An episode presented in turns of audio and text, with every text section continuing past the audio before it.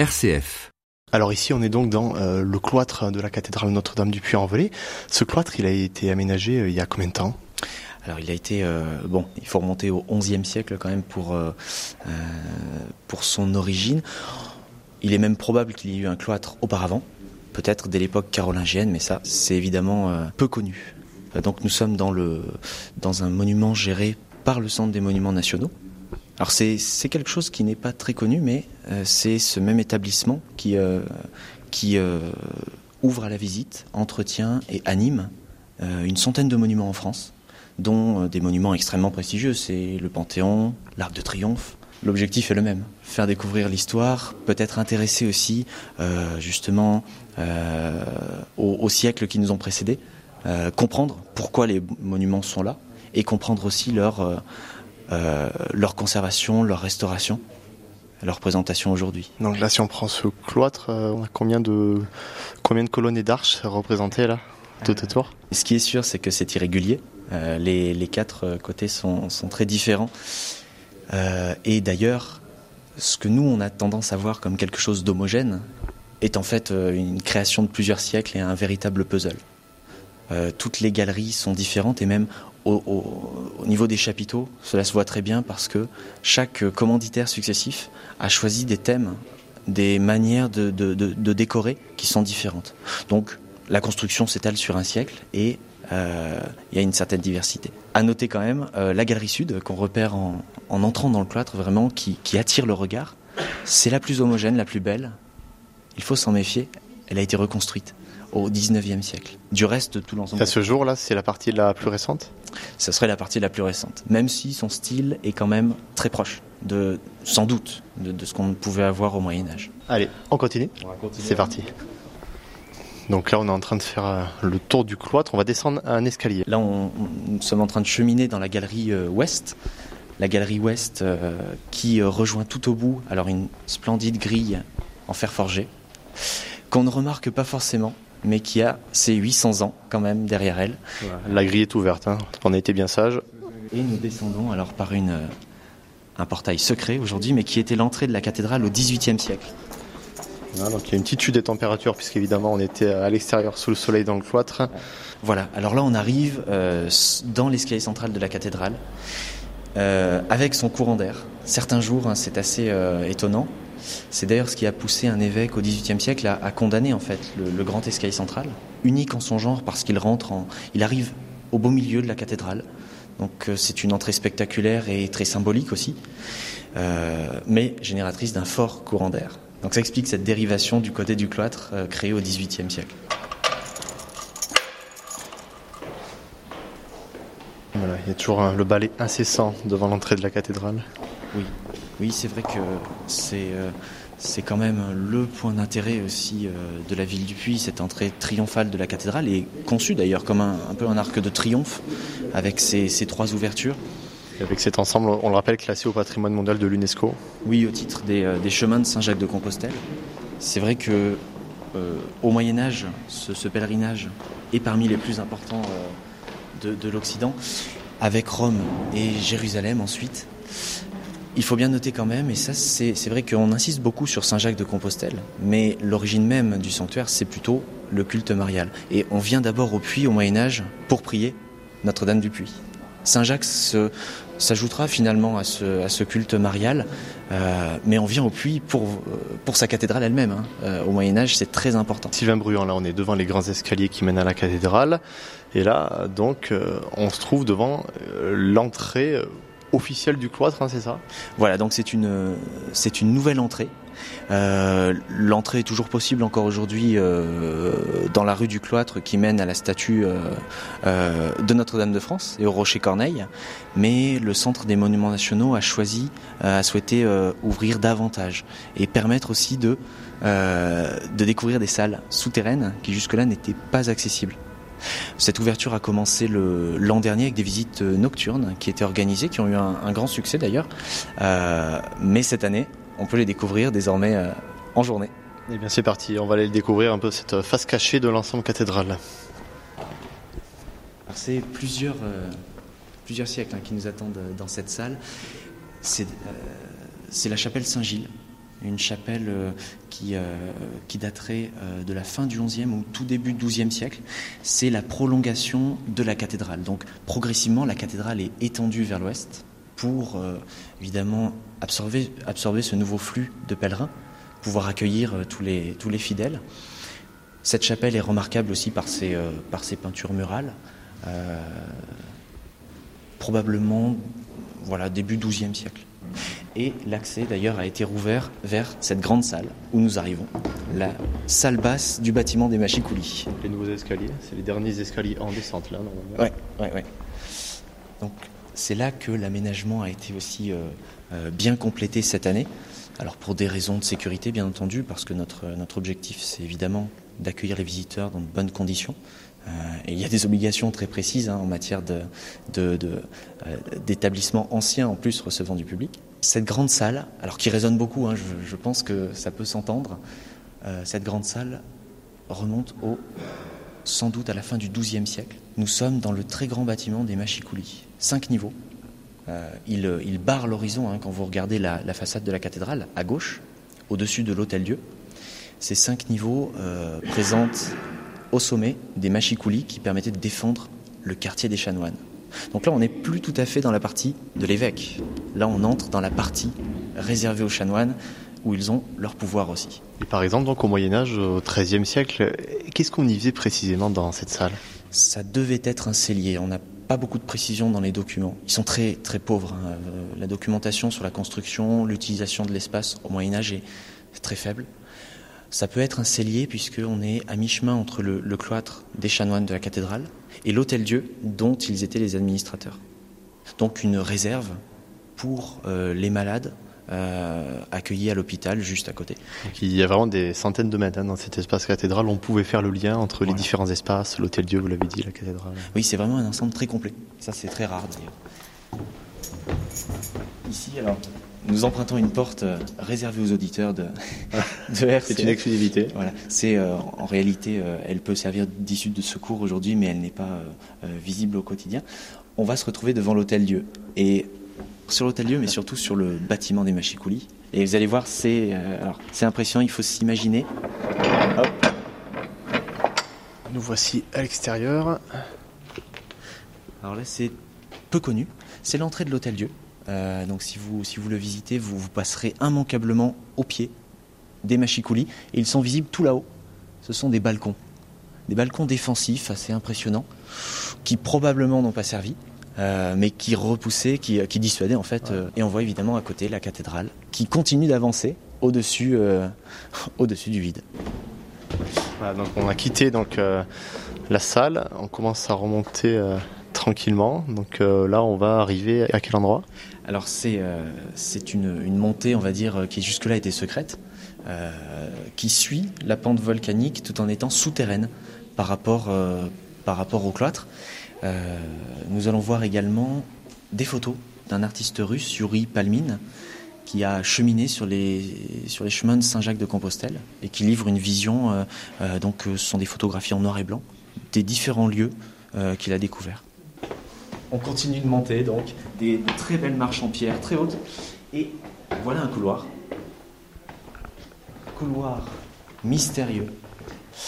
La dernière étude archéologique parle ici d'un cryptoportique. Alors le terme peut faire un peu peur, cryptoportique, bon c'est euh, du jargon, mais c'est un couloir souterrain qui pourrait tout à fait remonter à l'Antiquité. Alors du coup, ça attire la curiosité parce qu'on est quand même dans un endroit qu'il faut le dire est assez étroit. Ouais. Euh, donc on peut se demander un petit peu quelles étaient les, les, fonctions de cet espace.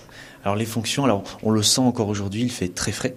Ouais. Ces, ces couloirs souterrains gardent, euh, gardent le frais. On trouve des exemples beaucoup plus grands à Reims, par exemple, ou à Arles, sous le Forum. Donc il y avait des galeries souterraines permettant d'entreposer euh, de la nourriture, des, des, denrées. Depuis, cet euh, espace sert un peu de, euh, de lieu pour l'exposition de photographes russes, hein, dont les, les, tableaux ornent un petit peu là le, les, les, murs. Oui, oui c'était l'occasion de, de, mêler les chemins de Saint-Jacques et puis ces, ces, nouvelles parties. tout au fond, alors il n'y a plus d'accès, mais si, si on traversait, on arriverait dans le grand escalier de la cathédrale. Il y a même une très grande colonne. Alors elle peut attirer le regard d'ailleurs. On dirait une colonne. En fait, c'est un tuyau. un tuyau qui était euh, presque à l'horizontale, en plein milieu de ce couloir, et qui permettait d'évacuer l'eau de bougé alors, il a vraiment été, bougé pour le mettre contre le mur. C'était très intelligent. Là, on est dans une construction 12e, 13e. Euh, les chanoines récupèrent l'eau de pluie de la cathédrale pour alimenter l'hôtel Dieu. Alors, il y a une démarche écologique déjà. Voilà, une démarche écologique et puis en plus une démarche spirituelle puisque c'est l'eau de, des toits de la cathédrale euh, avec la protection éventuellement de la Vierge. Donc, c'est un circuit euh, qui traversait ensuite la salle basse pour arriver de l'autre côté. On dirait pas comme ça, mais c'était très très ingénieux. On continue de monter, bien entendu. On peut faire euh, évidemment son quota de marche. On arrive alors là devant une magnifique porte, très très lourde. Elle ne grince pas. On va enfermer nos visiteurs, voilà. On va pas leur faire peur. Pour une fois, celle-ci est bien huilée. Elle ouvre sur les vestiges d'une tour médiévale disparue que l'on voit sur cette gravure, par exemple. Alors on, la voit souvent hein, dans, les, euh, dans les documents anciens montrant la ville du Puy, c'est la tour Saint-Mayol ou tour du chapitre, une forteresse incroyable, hein, reliée au bâtiment des Machicoulis par un couloir. Elle a été démolie en 1844 et c'est le seul niveau authentique qui a été euh, préservé. Donc un donjon, ça rappelle que les chanoines, c'est une autorité politique aussi. C'est c'est un, une communauté euh, seigneuriale. C'est le symbole de la puissance des chanoines. Tout à fait. Dans, dans, la ville du Puy, on le voit aussi, il y a beaucoup de tours chaque hôtel particulier avait sa petite tour hein, pour, euh, pour marquer un petit peu euh, la noblesse des occupants, leur importance sociale. Cette tour donc demeure encore mystérieuse quant à l'utilisation des, des, niveaux. Et on continue de monter. On continue. Le... Donc là, il y a eu beaucoup d'aménagements puisque c'est vrai que ces escaliers sont, sont très anciens. Euh, donc là, on va du coup ressortir à l'intérieur, on va se retrouver dans le cloître. Hein. Exactement. Là, vous avez tout compris, on monte encore on retrouve l'extérieur. Et le retour à la lumière. la cour du cloître, voilà. C'est quelque chose d'assez peu connu d'ailleurs. Euh, toute une partie du cloître est consacrée donc, dans le bâtiment des Machicoulis à deux collections publiques, le trésor de la cathédrale et la collection Cougar-Freeman, qui est une collection de, de broderies liturgiques de toute l'Europe. Euh, donc c'est une, exposition permanente, hein, euh, la collection ayant été donnée à l'État, elle est désormais ici. On a plusieurs objets conservés, euh, des croix liturgiques. C'est relativement varié puisque aux, côtés euh, des, objets vraiment locaux, et d'ailleurs souvent des productions des orfèvres du Puy, ce sont les, croix de procession par exemple. Hein. Euh, il faut savoir qu'un trésor de cathédrale a aussi aujourd'hui un sens juridique. C'est l'ensemble des objets qui sont aussi conservés par l'État les communes sont propriétaires des objets anciens inventoriés en 1906. Alors ça, c'est une longue histoire évidemment entre Révolution française et puis séparation des églises et de l'État euh, et inventaire en 1913. Donc cette longue histoire fait que ces objets sont conservés et exposés. Là, vous voyez une pixide qui vient de la commune d'Allègre, qui devrait y retourner d'ailleurs d'ici peu, puisque l'église a été euh, restaurée. Une pixide, c'est une toute petite boîte qui renfermait les hosties parmi d'autres euh, objets qui sont conservés ici, euh, des croix reliquaires, voilà, des croix de procession, vous l'avez dit. On trouve aussi ben, euh, des clés anciennes. Il y a pas mal de gens qui nous écoutent qui disent parfois je perds souvent mes clés. Ben, peut-être avec ce format-là, ça sera moins simple de les perdre. On a vraiment des énormes clés. Ah, elles sont, elles sont costauds. Hein. Heureusement, nous n'avons plus ce type de clés aujourd'hui, pour, en tout cas du côté du cloître. Mais du côté de la cathédrale, le clergé utilise encore des clés phénoménales parfois. Hein. Ah oui. On voit les marteaux de porte anciens de la cathédrale qui étaient euh, sur le, porche du fort également. Ils ont été remplacés par des lions qui sont un peu moins, un peu, peut-être un peu moins beaux. Euh, là, c'est vraiment les, les, hortoirs euh, du 12e. Alors, il y a quelque chose qui attire mon attention aussi, vitré, une corne. On peut se dire, qu'est-ce que ça vient faire là? J'en étais sûr. J'étais persuadé que vous alliez repérer cet olifant, donc j'en ai même pas parlé. c'est une défense d'éléphant sculpté. Donc on appelait cela un olifant au Moyen Âge par des formations. Alors là, c'est un objet qui, est merveilleux, mais dès, le Moyen Âge, c'est un, objet mythique, évidemment, rapporté euh, par un, probablement par un, un grand seigneur local. C'est un objet de parade, un objet militaire ou de chasse. Et il a été, euh, il retrouvé dans le trésor ancien de la cathédrale. Il provient très certainement d'un atelier arabe du sud de l'Italie, c'était les, euh, les, professionnels de l'ivoire, hein, et tout l'Occident raffolait de ces objets-là. Il est remarquable par la farandole d'animaux qui parcourt ses côtés. Encore une conservation exceptionnelle, hein, donc probablement il date de voilà, fin du XIe siècle. Fin du XIe siècle. C'est un dépôt du musée Crozatier, on peut en parler puisqu'il rouvre. Euh, voilà, certains objets sont comme ça prêtés, échangés entre différentes institutions. Les chanoines ne vivaient pas toujours dans leur cloître, et ça, ça peut surprendre. C'est très différent d'un monastère. Les chanoines prient dans la cathédrale et c'est leur obligation, c'est leur fonction dans la société. Mais ils ont beaucoup d'autres fonctions. Fonctions politiques, fonctions administratives pour euh, gérer efficacement l'Hôtel Dieu, qui était un hôpital d'importance internationale. Donc ils profitaient bien de ce cloître, mais ils y passaient pas toute leur journée. Non, non, ils n'étaient pas cloîtrés. Et il faut comprendre aussi que les chanoines vivaient à l'extérieur. On, voit encore certains hôtels particuliers où les chanoines avaient comme ça des appartements qui leur étaient réservés. Donc c'est pas une vie monastique totale. Euh, ils suivent une règle, celle de Saint Augustin a priori, mais euh, qui est beaucoup plus souple que les règles bénédictines, par exemple. Ils se réunissaient néanmoins dans la salle du chapitre, et là l'acoustique va vous surprendre. Voilà, on y entre dans cette salle du chapitre. Donc passer la surprise de l'espace, puisque c'est quand même une belle salle du chapitre, où les chanoines se réunissaient euh, pour leurs assemblées, alors que ce soit pour parler de, de leur vie de tous les jours, leur discipline, leur économie également, ou pour la prière et le chant. Vous entendez que l'écho est vraiment surprenant. Et bien sûr, ça sommes accueillis par une fresque somptueuse, très colorée, extrêmement colorée, qui nous rappelle l'influence byzantine du sanctuaire.